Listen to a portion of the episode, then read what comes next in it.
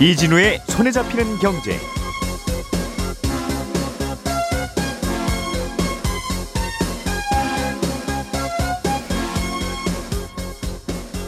안녕하십니까 이진우입니다. 건설사와의 갈등으로 전면 중단됐던 서울 강동구 둔촌주공 아파트의 재건축 공사가 다시 시작됩니다. 철근 만드는 회사들이 정부가 쓸 철근을 납품하는 과정에서 입찰 물량을 담합했다는 사실이 적발됐습니다. 아, 한동안 다시는 호주를 안 볼 것처럼 행동하던 중국이 최근에 호주에 화해의 신호를 보내고 있습니다. 오늘은 조금 전에 말씀드린 이 세 가지 뉴스를 가급적 쉽고 재미있게 정리를 해보겠습니다. 8월 12일 금요일 손에 잡히는 경제 바로 시작합니다.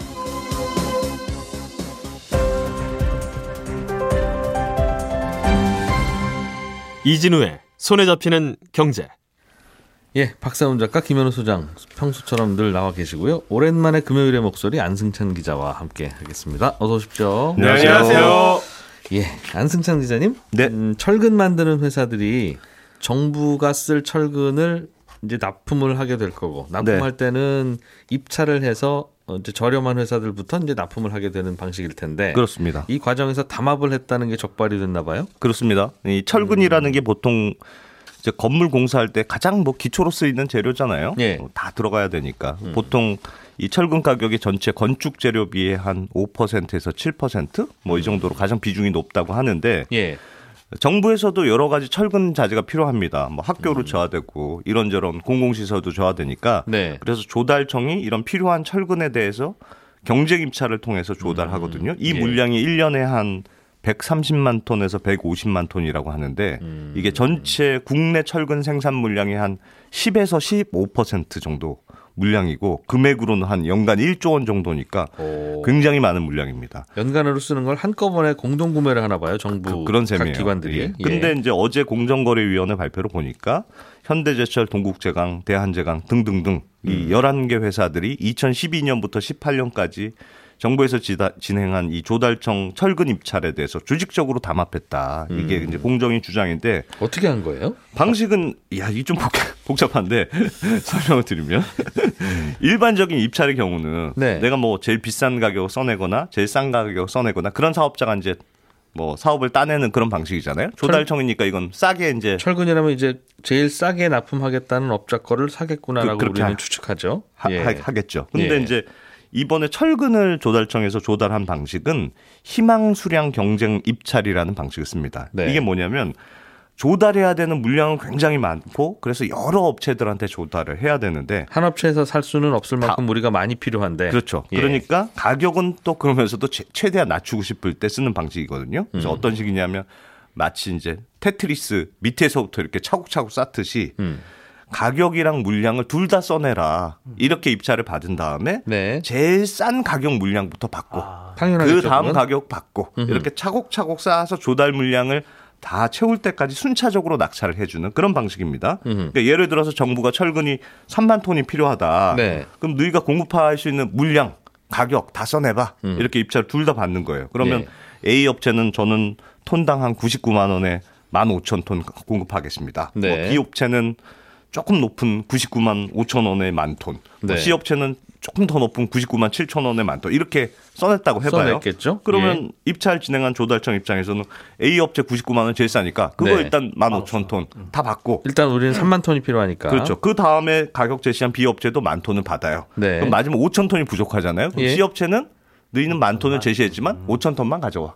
왜냐하면 제일 비싸게 써냈으니까. 그렇죠. 너희들 거는 너희들 거를 다 살 수는 없어. 그렇습니다. 음. 그게 이제 희망 수량 경쟁 입찰이라는 방식인데 네. 보통은 자기가 써낸 가격대로 물량 곱하기 가격으로 이제 입찰을 하는 게 일반적이에요. 네. 근데 이 철근 경 철근의 경우에는 음. 더 가격을 낮추려고 어떤 식으로 하냐면 제일 가격을 싼 싸게 제시한 업체 아까 A가 구- 톤당 99만 원. 9만 원을 제시했잖아요. 그럼 네. 나머지 업체들도 너희 물량은 다 A 업체에 맞춰서 99만 원을 내.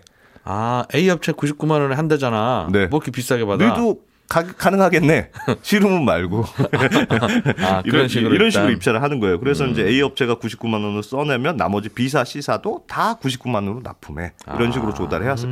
굉장히 사실은 엄격한 조건으로 어, 조달을 해온 거고. 최대한 저렴하게 사는 방식이긴 한데 네, 그렇습니다. 그 ABC가 모이면 아, 에이 너희들은 왜 99만 원을 써내가지고 우리도 다 99만 원을 납품하게 만들었어. 결국은 그렇게 되세요. 그러니까 굉장히 까다로운. 입찰 조건인데 이 예. 철강 회사들이 그동안 모여서 조직적으로 그럼 우리도 아주 조직적으로 대응해 보자. 음. 해서 했다는 게 이제 공정위 주장입니다. 어떻게 한 거예요? 그러면 우리 야, 절대로 100만 원 이하로는 써내지 말자. 네. 라고 담합을 한 겁니까? 그런 것도 있고 예. 사실은 이게 희망 수량 경쟁 입찰이라는 게 물량도 써내야 되고 가격도 써내야 되는데 네. 음. 가격이 다 비슷하다면 너무 편하잖아요. 그게 굉장히 담합하기가 사실 어려운 입찰이에요. 음. 그래서 고난이도 입찰인데 공정위 자료를 보면 어떤 식으로 했다고 하냐면 네. 일단 입찰 공고가 뜨면 모 커피숍에 다 모입니다. 입찰한 업체 A, B, C, D 뭐 네, 등등이. 네, 11개 업체들이 다 일단 커피숍에 모여서 네. 일단 제일 먼저 중요한 게 업체별로 어떤 물량만큼씩 서로 가져갈 진짜 자기들끼리 협의해서 물량을 물량을 이제 결정하는 거예요. 정부가 10만 개 필요하다니까 네가 3만 개, 너는 2만 개, 그렇습니다. 너희는 공장 좀 작으니까 15,000개, 네. 네가 4만 개 뭐 이런 식으로 한다는. 공정이 조사한 자료에 보면 어떤 이제 그 커피숍에 나간 그 직원이 예. 협상을 잘해서 내가 작년에 우리가 받기로 한 물량보다 좀 더 받았다. 사장님, 제가 가서 정말 읍소를 잘해가지고 아. 작년보다 물량을 더 받게 이게 입찰되기도 전인데 그렇게 보고서를 작성해요. 아, 그 보고서가 공정위 압수수색에서 들켰군요. 네, 그렇습니다. 그래서 제가 조금 더 받기로 했습니다. 마음속에 네. 그 잘했구나. 뭐 그런 과정도 있고 아, 그 입찰 서로 친하니까 아, 지난번에는 저희가 조금 했는데 형님 이번에 우리가 좀 조금만 더 합시다. 어려워요 이번 우리 회사. 자기들끼리 뭐 물량을 일단 가격을 정하는 거예요. 그렇게. 그다음에 입찰 당일 날에는 음. 각자 정해진 물량과 가격을 서로 다르 게 내야 되니까 네. 모여서 예행 연습도 해봅니다. 어. 그래서 아주 주도적으로 어, 철저하게 담합 준비를 했다는 게 공정위 주장인데 음. 2015년에 재밌는 일이 어떤 일이 있었냐면 이렇게 서로 물량 너는 얼마, 얼, 너는 뭐 얼- 몇만 톤에 가격 얼마 이렇게 써내기로 다 이제 시나리오를 짜, 짜놓잖아요. 예. 그리고 입찰에 들어가는데 음. 보통 현대제철이 제일 크니까 물량을 많이 가져가고 네. 동국제각이 일반적으로 두 번째 물량을 가져가고 이런 식으로 해놓습니다. 네. 근데 동국제각이 그래서 2015년에도 두 번째 많은 물량을 가, 져가기로 가져가기로 본인들끼리는 본인들끼리 다 짜놨어요. 협- 짜놨는데. 근데 예. 입찰 당일날 네. 그- 그 동국제각 담당자 실수로 서류를 빠뜨리는 일이 있었습니다. 아, 그래서 서류 심사에서 동국제각이 탈락하는 일이 생겼어요. 그러니까 입찰에 아예 참가를 못하는 네. 그런 상황이 됐거든요. 예. 그러면 이 물량이 비게 되는데 나머지 업체들도 그래도 우리는 짜여진 각본이 있으니까 짜여진 각본대로만 입찰을 한 거예요. 그래서 2015년에 무슨 일이 있었냐면 당시에 동국제각이 자기들끼리 짜놓은 물량이 25만 톤 네가 가져가라. 동국제각이? 이렇게 했었는데 네. 전체 입찰에서 딱 25만 톤만 물량이 모자라게 입찰이 들어온 조달청 입장에서는 어? 25만 톤이 비네.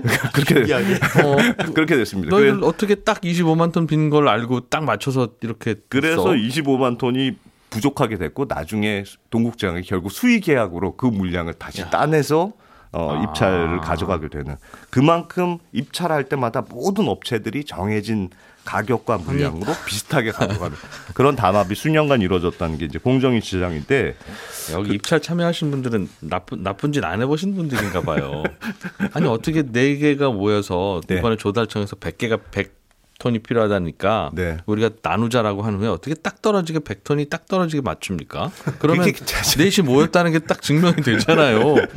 우연히 안 만난 네 명이 모여서 각자 네. 원하는 수량을 입찰했는데 어떻게 조달청이 원하는 딱 그 물량을 맞췄지 이내 친구들이 이런 생각이 안 들겠습니까? 그렇습니다. 그래서 사실은 이번에 공정위도 이거 조금 심하다. 그래서 이 11개 회사에 2,567억 원 총 과징금 부과했거든요. 네. 또 이게 현대제철, 동국제가 이런 좀 주도적으로 한 7개 회사에 대해서는 전형인직 임원 직원 9명에 대해서 검찰 고발도 하고 음. 이 요즘 사실은 건축 그 원자재 가격 상승 때문에 가뜩이나 좀 민감도가 있는데 네. 아, 이렇게 주도적으로 담합을 한 건 좀 그렇지 않느냐. 그래서 음. 공정위도 사실은 좀 엄하게 제재 조치를 내린 편인데요. 네. 사실 철강 회사들은 여전히 뭐 전혀 담합이 없었다고 주장하고 있습니다. 음. 그러니까 이게 말씀드렸다시피 희망 수량 경쟁 방식이라는 게 결과적으로는 모든 물량을 한 업체가 독식할 수 없는 구조기 때문에 네. 사실 우리가 생산 물량, 그러니까 생산 캐퍼에 따라서 물량은 비슷비슷하게 받아서 그런 거지. 음. 이게 뭐 담합해서 그런 거 아니다. 네. 그러니까 결과적으로 그렇게 보이는 거고 또 입찰 가격도 일, 일반적으로 시장 가격의 한 95%그 정도 수준에서 결정되는 게 관행이어서 겉보기에는 결과적으로 그렇게 보여서 그렇지 실제로는 억울하다. 담합 아니었다 이렇게 주장을 해서 뭐 행정소송도 하겠다 이런 입장이긴 한데 예. 말씀하셨던 대로 여러 증거상 조금 공정위가 판결에 유리하지 않겠느냐는 분석들은 많이 있는 것 같아요. 음, 어디 압수수색 물건을 저도 어제 증거 자료를 좀 발표한 걸 보니까 예. 뭐 저희가 이네개 회사가 이렇게 만나서 오늘 뭐 협의했다 이런 걸 업무 수첩에 적어놨다가 네, 그 압수되고 그랬더군요. 그, 그랬습니다. 음. 정부의 입찰 방식도 재밌네요. 이게 입찰 방식 나온 김에 조금만 더 설명드리면 예. 일반적으로 가격을 뭐 비싸거나 싸거나 뭐 입찰한다 이렇게 돼 있잖아요. 네. 근데 보니까 차선 가격 입찰제라는 것도 있습니다. 이게 뭐냐면 예. 일반적으로 내가 제일 비싼 가격을 쓴 사람이 낙찰을 받았다. 네. 그러면 자기 그 가격으로 자기가 가격 지불을 해야 되잖아요. 음. 차선 가격 입찰제라는 건 뭐냐면 네. 내가 제일 비싼 가격 쓴 사람이 낙찰을 되는데 실제 내야 되는 가격은 음. 나 말고 두 번째 쓴 사람이 낸 가격으로 아. 예를 들면 경매에 나온 집을 입찰을 하는데 네. 나는 10억, 나는 12억, 뭐 나는 15억 이렇게 네. 써서 15억이 낙찰이 되면 네. 너 낙찰. 낙찰은 내가 됐는데 근데 2등이 뭐라고 썼지? 12억? 그럼 너 12억에 낙찰 네, 그- 거예요? 네, 그런 낙찰 제도가 있습니다. 그게 차선 가격 입찰제인데 왜? 그러니까 이게 어떤 거냐면 내가 실제로 막 서로 써내는데 이 가격은 내가 실제로 낼 가격이 아니야. 이런 심리를 만들어 주니까 아. 서로 경쟁은 막 시키면서도 가격을 약간 가격은 올라가겠네. 어, 그 가격 올라가요. 이런 심리를 만들어 주는 어차피 난 건데 2등 가격으로 받아가면 되니까. 그렇습니다. 근데 이게 사실은 내가 조금 지른 가격으로는 안, 안 받아가 나는. 그건 내가 낙찰되더라도. 근데 이게 사실 우리가 흔히 아는 영국식 경매 방식이 있잖아요. 자, 만 원 나왔습니다. 뭐, 마- 만 이천 원, 뭐, 없으십니까? 없으십니까? 뭐 해서, 그럼 만 이천 원 낙찰, 땅땅땅. 이거하고 사실은 굉장히 비슷한 구조예요. 왜 그러냐면, 음. 사실은 만 이천 원으로 만약에 일반적인 영국식 경매 방식으로 예. 낙찰이 됐다. 그럼 그 사람은, 그 사람의 입장에서는 원래는 저 물건의 가격을 만 원으로 내재 가치를 생각한 거예요. 네. 나는 저 물건의 가격은 만 원이라고 생각했는데 예. 옆에서 만 원이라고 누가 했잖아요. 음. 그럼 내가 저걸 낙찰 받으려면 만 원보다 조금이라도 더 써내야지만 내가 그렇죠. 받을 수 있는 구조잖아요. 그래서 음. 이 심리 구조는 내가 가격을 조금 더 높였지만 이 가격은 만 원짜리야. 음. 라는 사람이 낙찰받게 만드는 구조입니다. 네. 근데 마찬가지로 이 차선 가격 입찰제도 약간 높게는 부를 수 있다만 음. 내가 가격이 만 원 정도라고 생각하는 사람이 아, 그럼 이건 만 원이니까 남들도 만 원 정도는 쓸 거야. 그러니까 내가 돈 만 이천 원 써내야지. 예. 라고 생각한 사람들이 낙찰받게 만드는 구조라서 사실은 내재 가격 가치만큼 실제로 경매 가격이 이루어지도록 하는 방식이다. 어, 이런 설명도 있더군요. 우리가 쓰는 전통적인 경매 방식은 생각해 보니까 난 저거 15,000원이라도 사야지라고 했는데 음. 13,000원 내가 했는데 자, 다른 분 없으십니까? 라고 생각해서 아무도 없으면 네. 나도 입 다물고 가만히 있어야지. 라고 해서 13,000원에 받아가잖아요. 네. 그러니 파는 분들 입장에서 보면 음. 야, 이거 15,000원에 받을 수도 있고 저, 저 친구 마음속에는 15,000원도 있었는데 음. 좀 싸게 낙찰됐구나. 그 맞아요. 그런 후회가 드는 그래서 방식이네요. 사실은 제일 비싸게 낙찰 시켜주는 방식은 네. 네덜란드식 방식. 그러니까 가격을 오히려 낮추는 방식이에요. 어, 어 어떻게요? 원래 그러니까 만 원짜리에서 이 꽃은 만 원입니다. 자, 그럼 9,990원에 할 분? 그 아무도 없어. 9,980원? 저요 하면 그냥 바로 가져가는 거예요. 이 가격은 아. 내려가는 낙찰제 가격은 음. 서로 경쟁하는 방식이 아니고 무조건 제일 높은 가격이 저요. 내재. 가치라고 생각하는 게 바로 그냥 낙찰되는 거예요. 아, 그래서 오히려 가격을 높이는 방식이 그러네. 그런 방식으로 하면 한양식 방식이 오히려 더 비싸게 팔 수. 있는 방식이다. 네, 그렇게 평가되긴 합니다. 낙찰 방식에 대한 고찰까지 잘 듣습니다. 김현우 소장님, 네. 어, 둔촌주공 아파트의 재건축 공사가 네. 시작되는 모양이에요. 이게 갈등이 참 심했는데 합의가 된 모양이죠. 합의가 됐는데 정확히 말씀드리자면 시작될 가능성이 높아졌다. 음, 정도입니다. 그러니까 이게 공사가 중단된 지 거의 이제 4개월이 됐죠. 예. 워낙 유명한 구기시기는 하지만 그간의 상황을 간략하게 정리를 해드리자면 아, 강동구에 위치한 6천 세대 아파트를 재건축하는 겁니다. 네. 아, 다시 지으면서 12,000세대로 늘어나고 이 중에 약 4,800세대가 일반 분양으로 공급되다 보니까 워낙에 많은 분들이 관심이 많죠. 네. 85개 단지나 됩니다. 음, 근데 이게 이제 공사비 증액으로 인해서 시공단 그러니까 공사하는 어, 건설사들. 건설사들이죠. 네. 한, 한 곳이 아니라 네 곳이나 되니까 시공단과 이 조합원의 갈등이 생기면서 올해 4월에 공사가 중단됐는데 최초에는 약 2조 6천억 원 정도로 시작됐던 공사가 중간에 증액이 되면서 3조 2천억으로 늘어났고 네. 이걸 아, 예전에 이제 조합장이 계약을 했습니다. 그런데 음. 조합원들은 이 계약 무효를 주장하고 공사비 산정도 잘못됐다. 이걸로 이제 분쟁이 일어났는데 음. 이러다 보니까 이제 시공단은 나 공사 안 해 하면서 공사를 중단했고요. 그러니까 당신들 대표하고 하- 해서 그렇죠. 도장 찍었는데 당신들이 아니라고 하면 우리는 이제 어떻게 하냐. 누굴 믿고 뭐 계약을 하고 추진을 하냐 음. 그 공사를 중단했고 조합원은 거기다 대고 이제 시공단과 그럼 계약 해지하겠다 네. 이 강수를 두는 상황에서 서울시가 중재안을 계속 내놨었는데 음. 지난달 7일에 그래서 중재안 9개 중에 8개 조항에는 통과가 됐어요 합의가 됐는데 하나가 안 되고 있다가 아, 발등에 이제 불이 떨어진 게 사업비 대출의 만기가 가까워지면서 음. 이 만기 연장 불가 통보를 대주단 그러니까 은행들의 모임으로부터 받게 됩니다. 그러니까 조합이 돈을 빌려서 이 재건축 사업을 진행하고 있었는데 그렇죠. 여러 가지 뭐 돈 빌릴 건 많은데 음. 이사 갈 때도 뭐 이주비 대출 이런 걸 받아야 되고요. 근데 네. 이 사업비 대출이라는 거는 뭐 공용 부지를 매, 매입한다거나 뭐 음. 여러 가지 행정적인 것에 들어가는 돈 이런 것들이 이제 7천억 원이나 돼요. 근데 그거를 만기 연장 안 해주고 갚으라고 그랬군요. 네. 시끌시끌하니까. 그렇죠. 근데 음. 뭐 시끌시끌해서만이라기보다는 어차피 뭐 은행이야 뭐 계속 진행되면 이자도 받고 괜찮은 건데 이게 만기가 도래했을 때 연장을 하려면 보증이 있어야 됩니다. 네. 시공 단이 보증을 서줘야 되는데 이렇게 시- 시끌시끌해서 아. 보증을 못 서니까 예. 그냥 일단 연장 통보는 한 거죠. 음. 어, 보증 안 되면 우리 만기가 연장이 안 됩니다. 음. 아, 그러니까 결국은 이제 시공단이 조금 유리한 키를 쥐고 있었던 거고요. 그래서 합의가 결국은 됐어요. 결국은 이제 서울시 중재안에 조속히 합의하라는 이제 시공단 요구 다 받아들여서 음. 어, 대출 보증을 하겠다라고 이제 시공단이 얘기를 했고 어제 최종 합의문에 성명하면서 빠르면은 올해 11월에 공사가 다시 시작될 수 있을 것으로 보입니다. 그동안 많은 부분에 대해서 합의가 안 된 부분이 있었다가 대체로는 합의됐는데 하나는 못 하고 있었다 그동안. 그렇습니다. 그 하나 합의 못 됐던 부분이 어떤 거였는데 이번에 된 겁니까? 이 상가 분쟁에 대한 거예요. 여기는 좀 특이한데요. 예. 이게 재건축이 크다 보니까 규모가 크다 보니까 주택 부분하고 음. 상가 부분하고 별도로 이 재건축을 진행을 합니다. 음. 그래서 상가는 상가위원회가 따로 있어요. 네. 근데 작년 4월에 이 바뀐 조합이 총회를 열면서 기존에 있던 상가위원회를 다 교체를 해버렸습니다. 음. 그러면서 그 위원회가 상가 재건축을 관리하던 그 회사와 이 상대방이 있을 거 아니에요. 이쪽도 상가도. 네. 어, 그쪽과 맺었던 계약이나 이런 것들을 다 해지를 했어요.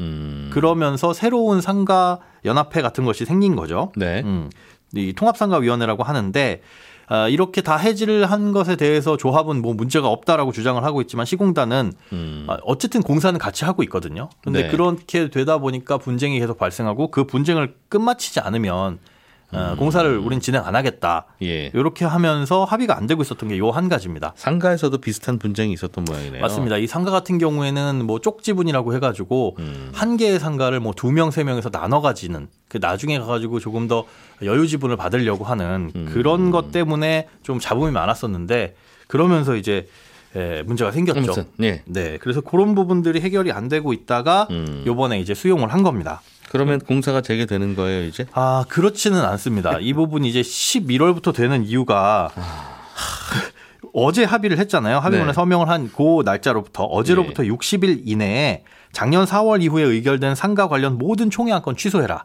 음. 그리고 기존의 것들을 돌려 넣어라. 라고 이제 두 달의 시간을 준 거예요. 예. 조합에게. 그럼 이제 조합은 요걸 수용을 하고 움직여야 되는데 아, 여기에 대해서 이제 통합상가위원회와 얘기를 해야 될 것이고 아. 그 조율하는 과정이 남아 있는데 이 너희들이 말을 듣지 않으면 통합상가위원회 다시 다 해산시키겠다.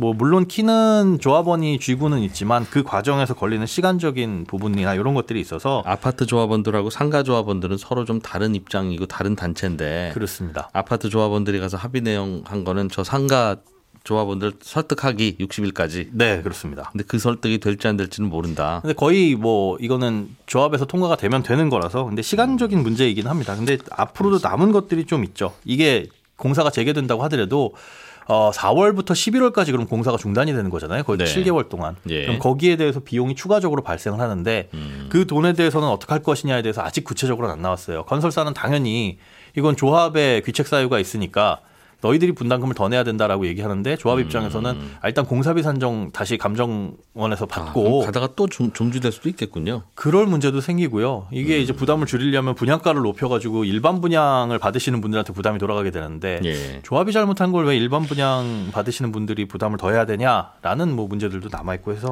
우리가 여기 공사에 관심이 이렇게 많은 이유가 네. 사실은 그분들 재산 어떻게 되는 게 사실은 우리가 관심 가질 것까지는 아닌데 네. 이분들이 이렇게 잘 공사가 안 되다 보니까 한 6천 세대 이상 그렇죠. 아파트, 서울에 거의 서울에 한 5천 5천 세대 가까이 일반 분양하라는 게 자꾸 미뤄지잖아요. 맞습니다. 다들- 도시가 하나 오는 게 어, 다들 여기 지금 그 분양 신청 해보려고 기다리는 분들이 많으니까 맞습니다. 그래서 다들 구- 궁금하셨던 건데 네. 음, 일단은 공사가 좀 재개되는 쪽으로 음, 큰 고비는 넘겼지만 넘겼지만 어떻게 될지는 남았습니다. 모르겠다. 네.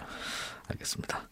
자, 박 작가님이 준비해 오신 중국과 호주 이야기도 좀 해볼게요. 네, 중국이 호주에 다시 친하게 지내자고 손을 내밀고 있다는 건데 네. 두 나라가 사이가 안 좋았었어요? 굉장히 안 좋았습니다. 2017년에 무슨 일이 있었냐면 예. 호주의 한 국회의원이 중국 공산당과 관련 있는 중국인 사업가한테 정치자금 제공받은 사실이 드러났어요. 이 사건으로 호주 정계가 뒤집어졌거든요. 예. 이거는 중국이 호주 국회의원을 포섭해서 호주 내정에 간섭을 하는 거다. 아. 그러면서 이걸 막는 법안을 하나 통과를 시킵니다. 예. 그걸로도 부족해서 호주의 통신사가 화웨이의 5G 통신 장비 사용하는 걸 금지를 시켰고요. 예. 코로나19가 중국에서 시작된 거다. 조사를 해야 된다. 라면서 국제사회에 강하게 요구를 하기도 했었죠. 음. 호주가 이렇게 나오니까 중국도 가만히 있지 않습니다. 대대적으로 경제 보복에 나섰는데 호주가 중국에 수출하는 품목들 중에 대표적으로 와인, 석탄, 킹크랩 이런 것들이 있거든요. 네. 중국 정부가 이걸 수입을 아예 금지를 시켜버리거나 아니면 관세를 왕창 물린 겁니다.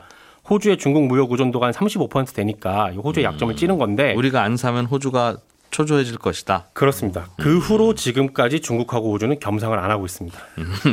그런데 중국도 호주에서 석탄 갖다 쓰다가 안 갖다 네. 쓰니까 석탄 구하느라고 좀 애를 먹었다고 하죠. 애를 먹었습니다. 중국 사람들이 와인이나 킹크랩이야 그냥 안 먹으면 되지만 네. 석탄 없으면 전기를 못 만드니까 반드시 필요하잖아요. 네. 근데 호주산 안 갖고 오는 대신에 중국이 인도네시아에서 그걸 가져왔었거든요. 석탄을. 그렇습니다. 예. 근데 러시아 우크라이나 사태가 발발을 하면서 유럽이 러시아산 석탄 구입을 안 하기로 했잖아요. 예. 그러면 러시아에서 안 사면 유럽이 어디서 가져오느냐? 인도네시아에서 가져옵니다. 아. 그러면 중국이 인도네시안 석산 석탄을 두고 유- 유럽 국가들하고 구매 경쟁을 해야 되는 상황이 펼쳐지게 된 건데 예.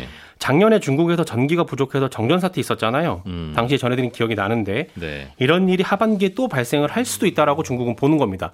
이게 아. 중요한 이유는 올해 하반기에 시진핑 주석의 연임 걸린 20차 공산당 당대회 열리거든요. 선거 있군요. 굉장히 중요한 정치적 행사인데 이 행사를 앞두고 작년 같은 대규모 정전 사태가 또 일어나면 음. 시진핑 주석 입장에서는 등골이 오싹해지는 거죠. 석탄을 빨리 구해야 되겠군요. 그렇습니다. 그래서 미리미리 석탄 을 좀 넉넉하게 구입하려고 호주한테 먼저 좀 우리 아. 이제 화해할까? 라는 악수를 건네고 있는 상황입니다. 지난 일은 없던 걸로 하고. 네. 음. 호주는 그래 그러자라는 거예요. 아니면 웃기고 있네라는 쪽입니까? 웃기고 있는 쪽입니다. 아. 왜냐하면 호주는 지금 미국 편에 서 있거든요. 예. 미국하고 중국하고 지금 대만 문제로 또 시끌시끌 하잖아요. 음. 이런 상황에 호주가 중국하고 화해를 하는 건 쉽지가 않고요. 시장 상황이 호주한테 유리하게 진행이 되고 있는데 어떤 시장 상황이요? 석탄 시장이요. 중국이 가져가는 것만큼 이제 수출 물량은 좀 줄었으니까. 근데 석탄 가격이 많이 오르는 바람에 물량은 줄었지만 판매액은 오히려 늘어버렸습니다. 아 러시아 우크라이나 전쟁 때문에 그렇습니다. 아 호주는 운도 좋아요. 예. 그런 덕분에 와인이나 킹크랩 같은 일부 분야에서는 피해를 좀 보긴 봤는데 음. 그래도 호주 경제는 작년에 플러스 성장을 했고요. 올 상반기에는 기록적으로 무역 흑자를 내기도 했거든요. 아쉬운 게 없다 호주는. 그렇습니다. 그러니 굳이 중국하고 다시 좋게 지낼 이유가 없는 거죠. 음. 그리고 이 사이에 호주 국민들의 대중 정서도 많이 안 좋아졌기 때문에 네. 호주 정부 입장에선 중국하고 손잡는 게 쉽지도 않고 굳이 그럴 필요도 없는 그런 상황인 겁니다. 음, 감정이 안 좋다. 네. 그러니까 다시 중국이랑 손잡을 이유가 호주는 없고 호주는 없고 중국은 석탄이 필요하니까 일단 친하게 지내고 싶고 그렇습니다. 아이들 싸우는 것처럼 싸우는군요. 네. 오늘의 뉴스를 프로파일링 합니다.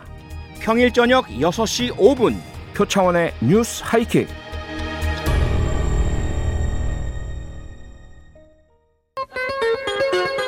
예, 저는 11시 5분에 이어지는 손에 잡히는 경제 플러스에서 또 인사드리러 오죠. 이진우였습니다. 고맙습니다.